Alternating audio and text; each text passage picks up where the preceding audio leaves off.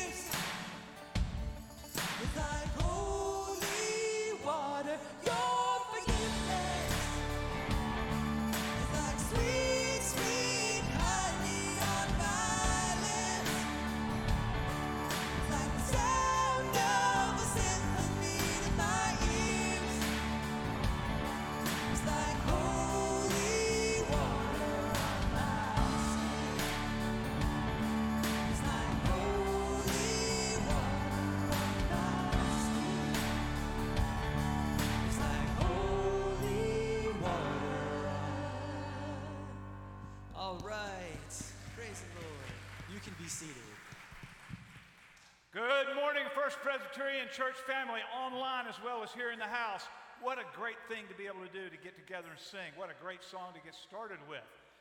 We want to remind you, as we do every week, that we're here for a reason. We're on a mission at First Presbyterian Church. Our mission is this through authenticity, through vulnerability, through transparency, we want to build real relationships with God and with each other. And what we find is when that happens, transformation in our lives, in our world, in our families, in our work, in our community, all the real relationships resulting in real transformation. That's our mission. I would love, we would love for you to join somewhere into that mission. So, if you see the QR code that comes up now and you want to join in that mission or you just want us to know you're here, let us know and we'll connect back with you. That's one of the things we do. We connect. We try to connect in authentic and real ways. Join us if you'd like. Use the QR code to let us know you're there and we'll reach back out to you. Meanwhile, in the next 60 minutes or so, let's experience a little real relationship, a little real transformation.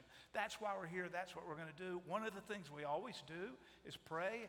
And I have here in front of us some things that are going on in people's lives, and I'm going to say out loud in prayer what's happening. I'm also going to give you just a brief second to say to God anything that's on your mind and heart. So, in a spirit of tr- hoping to connect more deeply with God and have our lives change and our community change and our family change, let me do this. Let me invite you right now to pray, and I will lead with these particular and specific details. Let us pray together. Gracious God, all of us in the last weeks have found our minds turned towards profound things that are going on in our world, things we literally can't do anything about. We have an earthquake and then a storm go through Haiti. We have chaos in Afghanistan. We're troubled. We're angry. We're hurting for people who are hurting. And I'm grateful, God, that there are Christians who are running to the front of the battle there in Afghanistan to help relieve people, give food, clothing, to help people find safety. And Christians are entering into that environment on purpose in order to be at the front, the tip of the spear. And we can pray for them, and we can pray for care in all of these places where it's just going nuts. We want to be people, gracious God, that are sensitive to the world because you love the whole world. We stop also to pray for folks who we know who are part of our family or part of our family's family. We give thanks, gracious God, for the birth of two grandchildren to Jerry and Tim Evans, Maverick and Stanley. What a cool thing that is. Gracious God, we pray for three or four or five people who are in who are in wrestling matches, three or four of them with cancer. We pray for Jamie Atkinson and Jim Canale and Hank Floyd and Jerry Denny as they make their way through this, their various battles with cancer. And we also pray, as we always do, for Jackie Faircloth, still today not recovered from the head injury she had years and years ago. We have ribbons here with her favorite colors reminding us to continue to pray for Jackie and her family, her mom, her dad, her brother, and the, the extended Faircloth family. Gracious God, we pray for Lynn Ritchie and her family. Lynn is in the neurological ICU at Tampa General. Don't quite know what's going on, but she wants us to be praying for, her, and she said so. So we're praying for you, Lynn, right now. Maybe you're listening. And we pray for you as you and your doctors go uh, work on healing and recovery. And we pray for Angie Boyer, who's here with us today, who just this week her mom died. And we've been praying for Angie and her mom for a few weeks.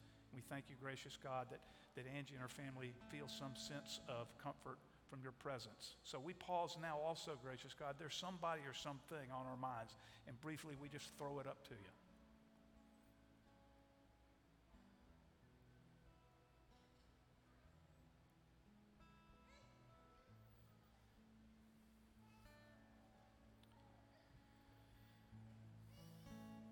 Gracious God, we are yours. We want to be your people. We want to feel your presence. We want to be restored. We want to live with purpose. We want to give. We want to serve. We want to have deep and meaningful connections. Gracious God, we want to invite other people into all of that by natural friendships and bridges of friendships. So thank you that we get to do this together. We sing and we pray and we listen to your word and we find ourselves made over again into new people. That's what we're going to do. Thank you that we get to do it here in this room, right now, and online, right now. In Jesus' name, amen. My good friends, Kathy's going to join me Kathy's going to join me right now. And we have a great thing to do right now. We're going to baptize several babies, about three of them. We sure are. And we're so honored and excited. This morning, we have two families the Colavito family and the Layton family. And what is so rich uh, about the way that God works is that the Colavitos joined the church this morning. And the reason is they came into the life of this church through a life group. When they first moved to Tampa, they didn't know anybody. And members of Dan and Aaron Carlson's life group said, Come on, come be a part of our group. And they welcomed them in. And during that time, their little baby girl, Lucy, ended up coming down with, not coming down with, but ended up having cancer. And in the process of going through chemo and radiation and all of that, this life group just loved on them, cared for them, and it went back and forth both ways, prayed for them, introduced us to them, so that we as a church family could also be praying for this beautiful family. And she is now fully healed, in remission, which we celebrate. So this morning is And we're about to baptize her. We're about to baptize her and her sweet sister as well. And so I just want to say, let's applaud and say thank you, God.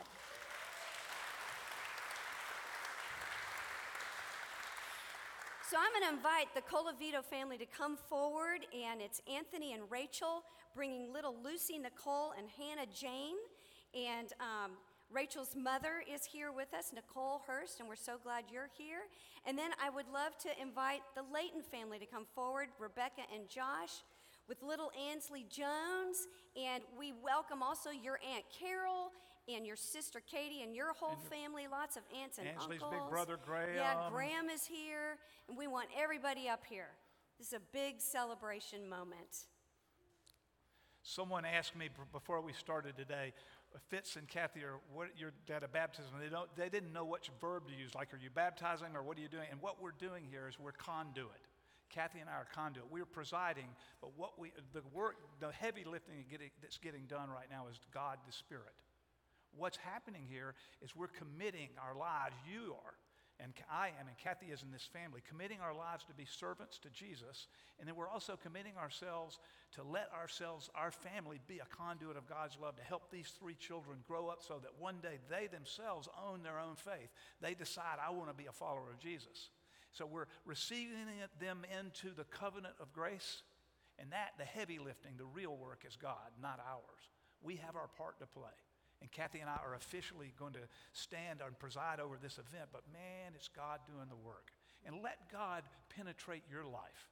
Surrender to the presence of the Spirit in the same way that all of us here, on behalf of these kids, you and I get a chance to renew our covenant promise to God that we will be faithful and loyal servants. It's the promise that this baptism symbolizes, but this is also not just a symbol, it's a real event. So let's do this now. Yeah. Sneaking over here, Rebecca and Josh, Rachel and Anthony, as you present your beautiful girls this morning for baptism, would you say and would you confirm that Jesus is your Lord and Savior? If so, say we do. Will you teach your girls about Jesus? Will you pray for them? Will you read scripture to them and help them understand that they're part of a big family that loves them and is praying for them? Will you do this with God's help? If so, say we will. And will all of you, the members of this church, agree to come alongside these two families with your support, your love, and your prayers for them so that one day, as Fitz said, Hannah, Lucy, and Ansley will be able to, on their own, say to Jesus, I want to be yours, and I want you to be mine. If so, say, Amen. So Fitz is going to start. We are going to start with Ansley Jones Layton, L A Y T O N, and her little brother Graham was here. There he is. Where'd he go? He's over here. I mean, her big brother.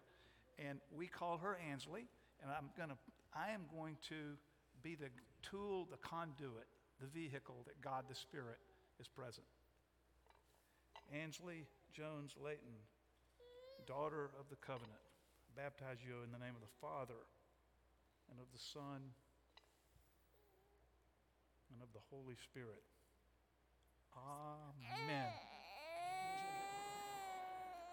I don't blame you. If I had to look at me, I'd cry too. Can I take little Lucy? Can I hold you? All right. This is Lucy Nicole. Lucy Nicole Colavito, child of the covenant, I baptize you in the name of the Father and of the Son and of the Holy Spirit. Amen. Sweet girl. Here she goes. And Hannah Jane. You're sweet girl. Hannah Jane Colavito, child of the covenant, I baptize you in the name of the Father, and of the Son, and of the Holy Spirit. Amen. I Let's wonder go if we could. I wonder if we could just have them be right here, so folks online as well as folks in here. Just Anthony, if you'd come over and take that beautiful little Lucy. They they called her Lulu when we met earlier today. So look at what we have here. We have a living miracle of God with respect to having cancer been dealt with with chemo, radiation, and surgery. This little girl's been through that already, and her family's happy for us to know this, and they celebrate her bravery and courage. But look, Look at this. Is this fantastic? Generation passing faith along to generation, along generation. God does the most important work, but we have to surrender so all of us become the conduit of God's work in each other's mm. lives. Everybody who wants to say thank you, God, just clap or say yay or whatever you want to do. So beautiful. Thank you so much. What a privilege. Thank you all so privileged. Thank you.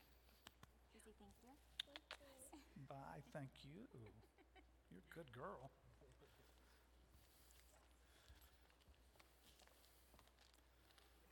Yeah. Good morning. My name is McLean Murphy, and Fitz and I have a couple things we want to tell you all about. The first is if you don't yet know, on September 12th, we are going to have a big party and celebration right here in the sanctuary for all that God has done here at 412 Zack Street. It's going to be our last Sunday in the sanctuary. And we are going to have a slideshow, and we need your pictures over the year. So you can email those to Sally Glisson. Oh, but they're due tomorrow. So go home today, this afternoon. You can do it tomorrow morning and send them to Sally. Even if one, you just sent one picture each, that would be amazing. Your wedding, your baptism, anything. We would love it. Thanks. as a gift from God, our interim interim worship is going to be at none other than Wrights Gourmet. If you can, yes, we are. We're going to meet in there, and that's where it's going to happen. 10 a.m. on Sunday mornings. Wrap the place with cars and go inside. Here, that's beginning September 19th, and we're going to have a rehearsal, so to speak, of setup and breakdown on Monday night, August 30th, 6 p.m. They close at 6. And we want all of you who want to be a part of that, figure out how to break it down and set it up team to come that night. We'll make that sign up sheet available to you, but we also want to just tell you come and help us learn how to set up and break down in Wrights Gourmet for the few Sundays we're going to need to be there. And that's happening beginning, that practice is the 30th of, of August. We start again in, on Sunday mornings on uh, September 19th. We also want to let y'all know we're starting a photography team here at the church.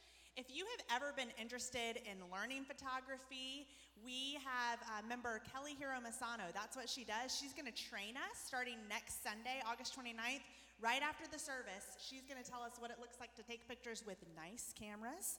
And um, you can let me know if you want to be a part of the team. It's a once a month commitment that on Sunday mornings you would be the one taking pictures of what's going on here in the church. So talk to me, talk to Adam, wherever he is, talk to Dina, or you can email us at firstprestampa at gmail.com. We would love to get you on this team, serving once a month, trained by Kelly. One last thing that we wanted you to be aware of, kind of businessy, and that's this. On Sunday morning, the 20, Sunday, the 29th of August, as you can see, it's your grab and go opportunity. There's going to be stuff on the third floor and stuff over in the office, and you can grab it and take it home. You can give it to your kid to use as furniture in college, whatever you'd like to do. Just that day, just for those three hours, we're going to empty the place. All of the things we need to move are, are going into short term and long term storage, and this is what's left. It's, you don't get to pillage this room. It's upstairs on the third floor and in the office, and it's all sitting there. You can start browsing now if you would like. That takes care of all our events that are taking place right now, does it not? Would you like for me to give a mask update, or Yeah. would you like to do it? I will do it quickly. So, what we're just want to remind everybody online and everybody in here that because of all that's going on with masks, we have mask optional down here. We have mask required up there. So, if you want to be a part of this in-person thing, there's a place for you to go. If you're only comfortable wearing a mask, and if you're if you're comfortable not having one, that's what's going on in the room right now. And for the next two weeks, we are going to ask for children and teenagers to masks required in the back to keep them safe. We're going to reevaluate after two weeks to see where our community is in this journey we're a part of. Thank you. Thank you, McLean. One last thing we're going to do this morning as we think about giving back to God, I want to change the subject just a little bit and say this. One of the ways we give to God is we give the gift of leadership. And there are people in this room and people in our family of faith who've been gifted by God with leadership. And we are in a process this morning. I'm going to ask you to stay for three or four minutes after Kathy says amen, because we're going to elect a team to uh, uh, nominate some new leaders. We're representative democracy and we have gifts, and there's just this cadre, this pipeline full of high capacity people who can lead and who understand the work of the church. And we have a senior leader level of people, and that's who we're going to work on electing today. So when you think about giving back to God, you've been so generous. You continue to give money to help us do things in the community as well as run our organization, our church. But also think about your talent. Think about the ability of leading and think about senior leadership in all the ways that God has given to you, we give back, and leadership is clearly one of them. Do this. If you want to continue to, to give in terms of financial, we always remind you these are five ways that you can do that. But I also want you to be praying about how you might feel God's tug to take on a posture of leadership somewhere, even as we go through a formal process today to make sure we have the, the leadership positions filled. Continue now with music, allowing yourself, as I said earlier, to get connected in a real and a transparent way and a vulnerable way to the Almighty God of the universe as we sing this music and hear Kathy help us understand God's word for us.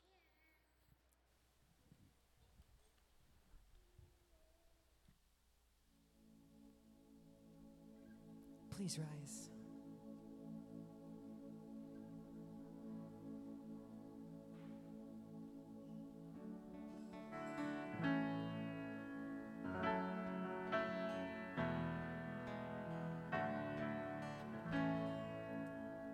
Let the king of my heart be the mountain where I run, the fountain I drink from.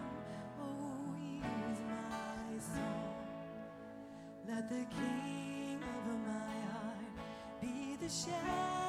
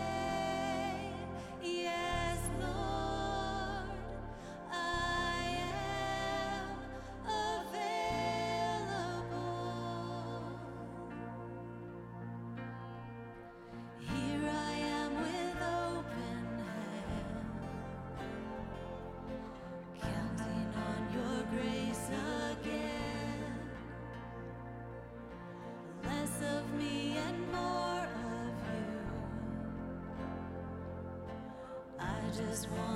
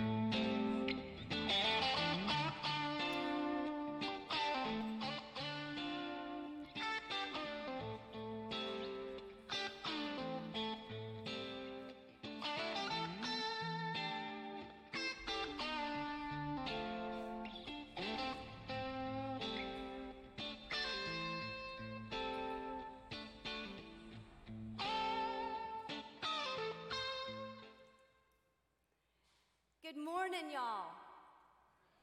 So good to see you. I love this video. It never gets old for me because it's real time imagery of the exciting process of God building this new church in the life of our congregation. But you know what? In this message series called Built, we're actually agreeing with God that He's even more interested in the exciting process of building something new in us. God wants to build something in you and me that will stand the test of time. Well, it all started three years ago. It was three years ago this month when a dude named Noah, this guy, this guy right here, knocked on our office door and asked if we would be willing to sell our property, our part of the entire block.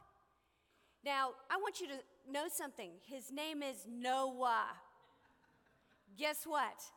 You're going to be shocked. He's running a multi million dollar company off of his boat. Yep. He lives on a boat and he works off of that boat. It's unbelievable. And there's more. He's a good Jewish boy. He loves God. I mean, it just couldn't get any more fun than that, right? So he came to us with this question, and you may remember that we brought the question to you. And we said, Friends, start praying and asking God, is this you or not? And about a year after he knocked on our door, we voted to sell the property because after praying, which we set out to do for that full year before we made any decisions, we were praying every morning and every night at 7:07 a.m. and p.m. and we were also fasting once a month. And after doing that for over a year, we voted to sell because we figured out that God had started this whole thing. And that's why this has never been just a real estate transaction to go and build something else. From day one, this has been a spiritual journey. I know that that's what God intended from the very beginning. He wanted to set us on a course of a spiritual journey as individuals and as a church. And so that vote to sell was a yes, God. We now understand that you're asking us to follow you into the future of your new purposes for First Pres. And that set into motion the blueprints and the planning to build a new church with rebar, two by fours, a foundation, and so much more. But it also set the stage for God to build something new in us that would stand the test of time. And so we know that the very first question that happens when you're building something, because you get to this point, of course, when, when you've built it. And we're not going to be talking about rebar, and we're not going to be talking about two by fours and foundations and blueprints anymore. But our hearts are going to kind of turn towards the central ingredient of any home, of any life. It's something internal our heart. Our heart. And yet, what do I keep getting asked the most about our new property? Can you guess? What is it going to look like? What's it going to look like on the outside? And in construction language, that's called elevation. What is the elevation going to look like? Is it going to look traditional? Is it going to have a contemporary look? And the answer is the design team and the architect are striving to create a timeless look, a look that will last for the ages. Yeah. Now, we all know that we want our church to look just awesome, don't we? And of course we do. We want it to be welcoming and inviting, just like you do with your homes. We love it when people feel like they're attracted to our home and to us and that they want to come in and be with us. We want all of that for First Pres. And as you think about your home, some of you live in apartments and condos, some of you live in two story homes or one story homes. It doesn't matter. You want it to have that welcoming quality. Well, how many of you right now in the room are either in real estate at some level or you're buying or selling a home or condo or something? Right. So, how many times have you heard or said these words? And I want you to fill in the blank. It doesn't have a lot of curb appeal, but it has good bones. Yeah, that's right. That's why we know that when we're trying to build something that we want to eventually sell, we, we got to do some of this stuff. We have to spruce up the landscaping, right? We got to spruce that up and probably get some potted flowers on the porch. We want to get rid of that faded mat and put a new one here. And if you've been pressure washing your home, it's likely that the lighting is now pitted out. You got to get new stuff, right? We know that. And then the coup d'etat is when we put the chair on the porch with the lovely pillow, right? Because you know what that screams, don't you? It screams when you buy this house, this can be you. Chilling right here. Yeah, that's what we do. No, this isn't new furniture. We do this all the time. Everyone in the neighborhood does. That's the kind of neighborhood you're buying into. No, it's definitely not new. It just is good stuff. It's lasted. And so we chill and we enjoy that because we live in a curb appeal world, friends. And even your Facebook, Instagram, Twitter, all of that, it's your curb appeal. You're saying to the world, this is who I am. This is a little bit about me. And if you're single and online, you're looking around at the curb appeal and you're thinking, I need a little more information here. I'm going to do a little more research. So you go to lunch or coffee, anything that's brief, right, that you can get out pretty easily. And you go, and what seemed like great, awesome curb appeal may shift on you. The curb appeal often turns into character reveal. And suddenly, what looks great in the curb appeal is a lot like trying to do an inspection on a home right before you buy it. We know that inspectors do not care about this stuff, right? No inspector has ever said to any prospective buyer, Oh my goodness, you need to buy this house right now because the landscaping is the best I've ever seen. Don't even call your real estate agent immediately, buy it. No, they don't say that. They say, I went under the crawl space and flashed my flashlight around, and we've got issues.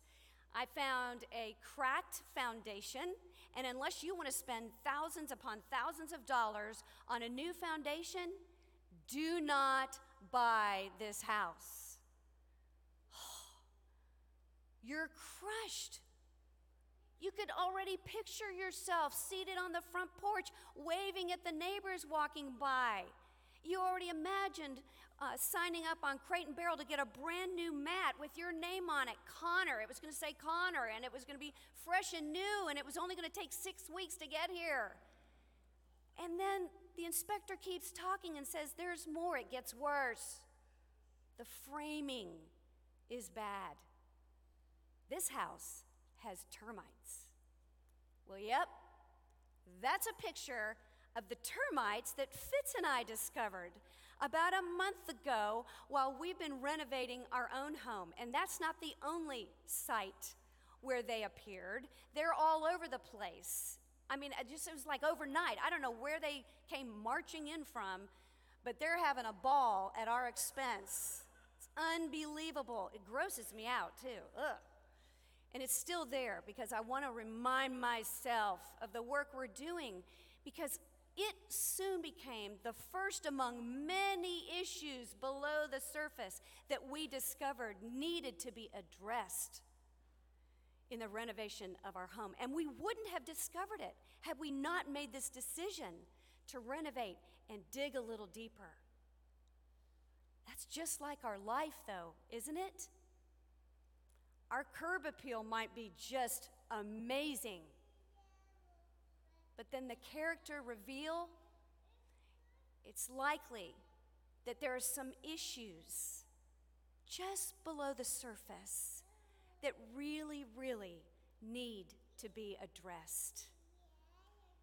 And what we know is that God is saying to us, I want to do something extraordinary in your life. I want to do something extraordinary through your life. And it's going to have to start with the internal stuff, the stuff that's beneath the surface. That's where it has to start, not on the external things, because the heart is what determines the house. And so, God's plan, God's intention for you and for me isn't for us to have a few more lovely flowers, a nice new doormat, and some really great curb appeal. God's intention, His plan, His purpose is to build something in you and me.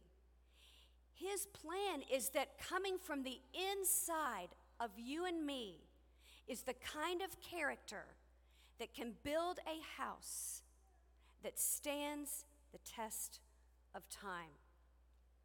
And God talks about that in Proverbs chapter 4. So let's go to that passage now. I want you to hear these words because they're so tender, but oh so clear. My child, pay attention to what I say. Listen carefully to my words. Don't lose sight of them. Let them penetrate deep into your heart, for they bring life to those who find them and healing to their whole body. Guard your heart above all else, for it determines the course of your life. If I want to be the kind of person that impacts the next generation with the life changing love of Jesus, have to be thinking about my heart. I have to. Notice he said, above all else. Just three simple words. Oh, but my goodness, so weighty. Above all else, it means in front of everything else. Make it your focus. Why? Because God says when we guard our heart, it will determine the course of our life. Because whatever is going on in here is going to be going on out there eventually, right? Because once people get past our curb appeal, they're going to start experiencing the repercussions of what is just beneath the surface. Are you willing to be brave and courageous and take an honest look at your heart? And some of you are sitting there going, Nope, not a chance, not interested. In fact, stop. Don't even go there. But I want to just gently nudge you. To nudge you because oftentimes in Scripture, we're encouraged to examine our hearts. Why? Because we need it. And we our lives are so rushed and on a roll that we don't even have the time to even think. But when we examine, if we choose to be brave and courageous, trust me, it doesn't necessarily mean you're going to find something really, really scary and big, although you might. But it might even be just a small thing that just kind of keeps getting in your way, getting in your, the way of your relationships with other people. And I know this is uncomfortable, but maybe it will help you to watch how Jesus conducts himself in a conversation with a woman in a, in a way that's really very non threatening. Yet he's so vulnerable and honest, and she is too. Because as you watch him in action, perhaps you'll start to feel a little bit more like, well, maybe Jesus is someone that I can trust with the truth about what's going on beneath the surface. So it takes place on this one day. It's in the Gospel of John, chapter 4, where Jesus is so tired because he's on this long journey. He's journeying from Judea to Galilee to his hometown. Now, he has a choice to make. Jesus has a choice to make because he's a Jewish man and he can either go around Samaria or go straight through it. And you're wondering, well, what's the big deal? Well, the big deal is Jews always avoided Samaria because Jewish people and Samaritan people shared this racial tension that was severe. So it was to be avoided at all costs. But see, not to Jesus. He's good with the Samaritan people. And he's like, nah, I'm good. I'm going to go straight through. And he ends up at a place called Jacob's Well. Jacob's Well is a real place that I so badly wanted to visit because of this story when I took a group of people to the Holy Land. But it was located in a small town called Nablus in the West Bank in Palestine, and we just couldn't go. But it is a real place as I read the beginning of this story to you. Jesus had to go through Samaria on the way because he had left Judea and entered into Galilee. Well, eventually, he came to the Samaritan village of Sychar, near the field that, Jonah, that Jacob gave to his son Joseph. Jacob's well was there, and Jesus, tired from the long walk, sat wearily beside the well about noontime. Soon, a Samaritan woman came to draw water, and Jesus said to her, Please give me a drink. He was alone at the time because his disciples had gone into the village to buy some food. Now remember, she's a Samaritan woman and he's a Jewish man. He's breaking all kinds of rules here because men and women in that culture didn't speak to one another in public. And we already understand that due to the racial tension, Jews and Samaritans did not speak. And so he continues on and says, we discovered that this woman was surprised in verse 9. For Jews refused to have anything to do with Samaritans. And she said to Jesus, You are a Jew and I'm a Samaritan woman. Why are you asking me for a drink? Why are you talking to me? Is what she means. Well, why do you think Jesus asked for her for a drink? I think Jesus saw it as a gentle, non threatening way to come towards her. Because you see, Jesus was at the well first, and he saw her walking to the well, and he was discerning and was beginning to understand and perceive because he is the Son of God. He could see the reality of her life in a way that she couldn't even see it. He was thirsty, she was thirsty. He came to the well to drink, she came to the well to drink. But Jesus quickly realized that something much deeper was going on here than two people wanting something to drink. And so he begins to lean in in a very gentle way. But this poor woman, she's about to get something that's way above her pay grade. This is a crazy statement that Jesus makes to her next. He says, If you only knew the gift God has for you and who you are speaking to, you would ask me, and I would give you living water. She's like, What? Excuse me? What? What are you talking about? Aren't we still talking about just a cup of water here? What is this if you knew me and this gift from God thing and living water. I, I, I can't even calibrate what you're saying. But something was starting to happen. Because Jesus is now stepping into this moment between God's dreams for her, for you, for me that are here, and this woman staying right down here on the surface where I don't want to go too deep. Let's just keep talking about water. You're starting to talk crazy.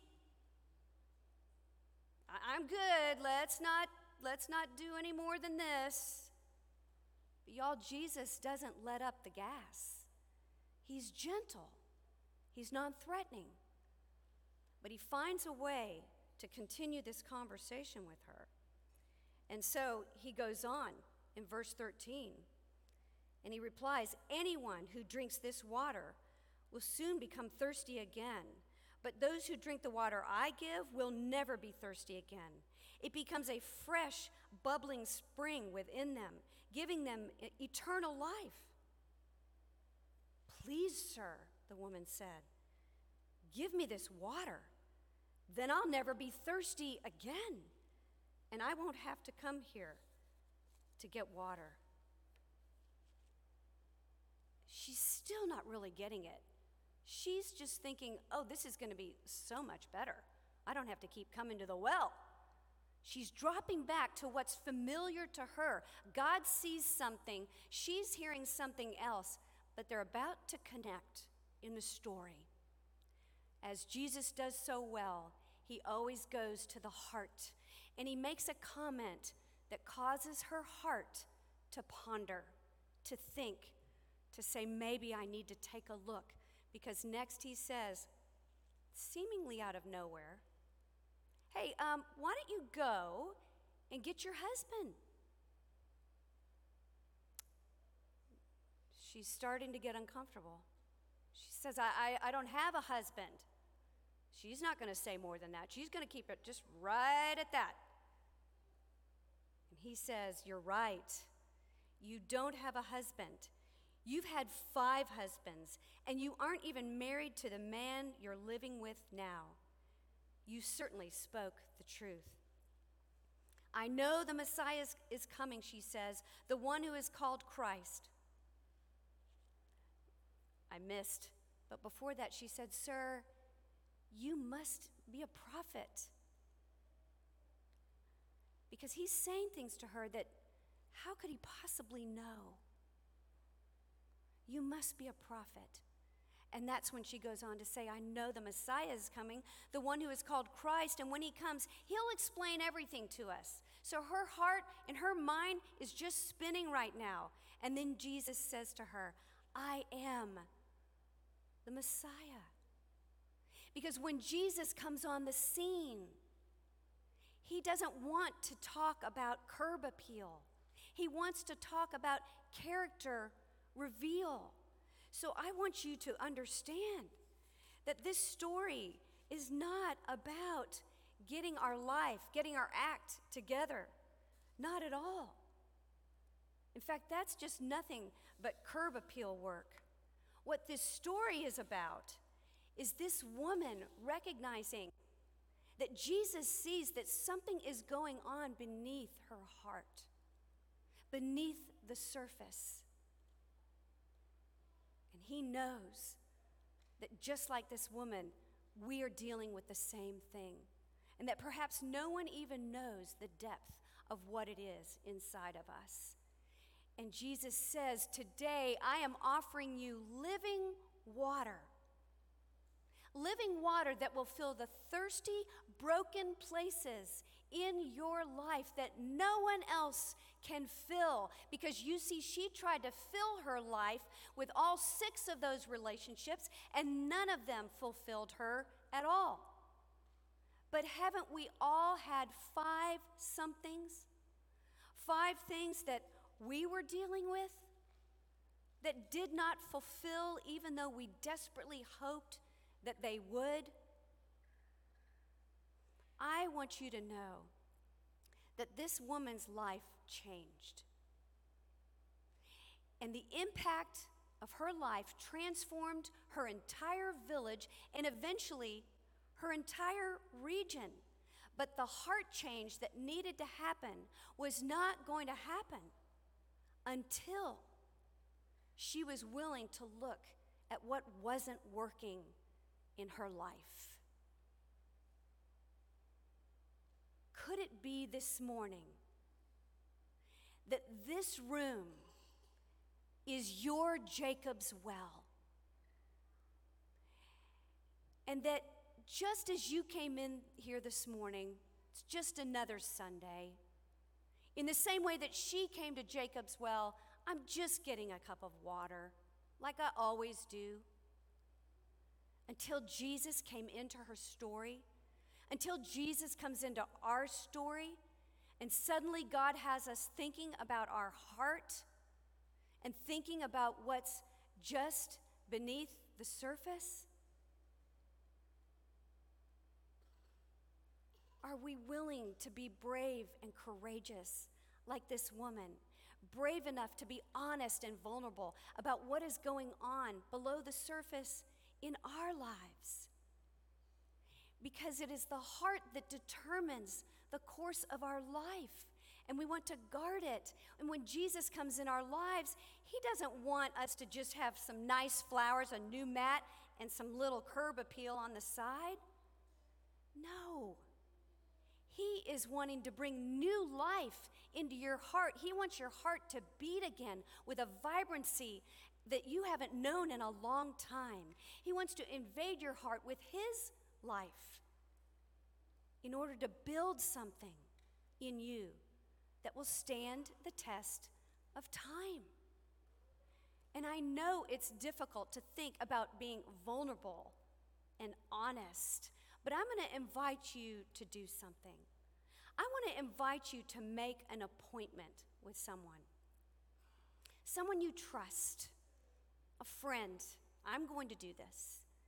And I want you to sit down with that person and say, you know what? I want to start thinking about my heart. And I want to dig a little bit deeper and take a peek, an honest look at what's below the surface. And I need someone that I can trust to share this with. Someone that isn't worried about my curb appeal and can let me do a character reveal. Someone who will support me and pray for me on this journey. And I know that sounds like crazy talk to some of you, but just start small with something that you know it would be helpful for you to talk about. I want to remind you as I look at this beautiful cross behind me that Jesus died on a cross and it was not pretty. He was naked, he was stripped down, and he was bare so that you and I could come to him naked and stripped down and bare and real and hurting and angry and jealous and greedy and all those things, we can come to him because he died in this ugly, awful state, but he rose up three days later, bringing new life. And that's what he can do for you and me. He can breathe new life into our hearts if we're willing to lay down in front of him and a friend we trust the bare stripped down truth of who we are. Please pray with me. Jesus, we thank you that you know us intimately and love us fully, just as we are. But Lord, you love us too much to leave us that way.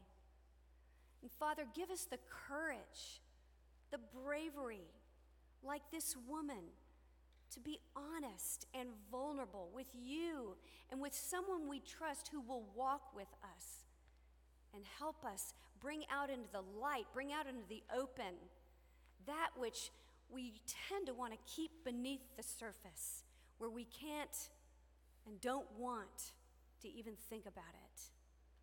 Oh, but you do, Lord, because you know that these are the very things that spill into the lives of the people around us. So we know we need healing from things that we're aware of and things we're not aware of. Oh, Jesus, give us the courage. In Christ's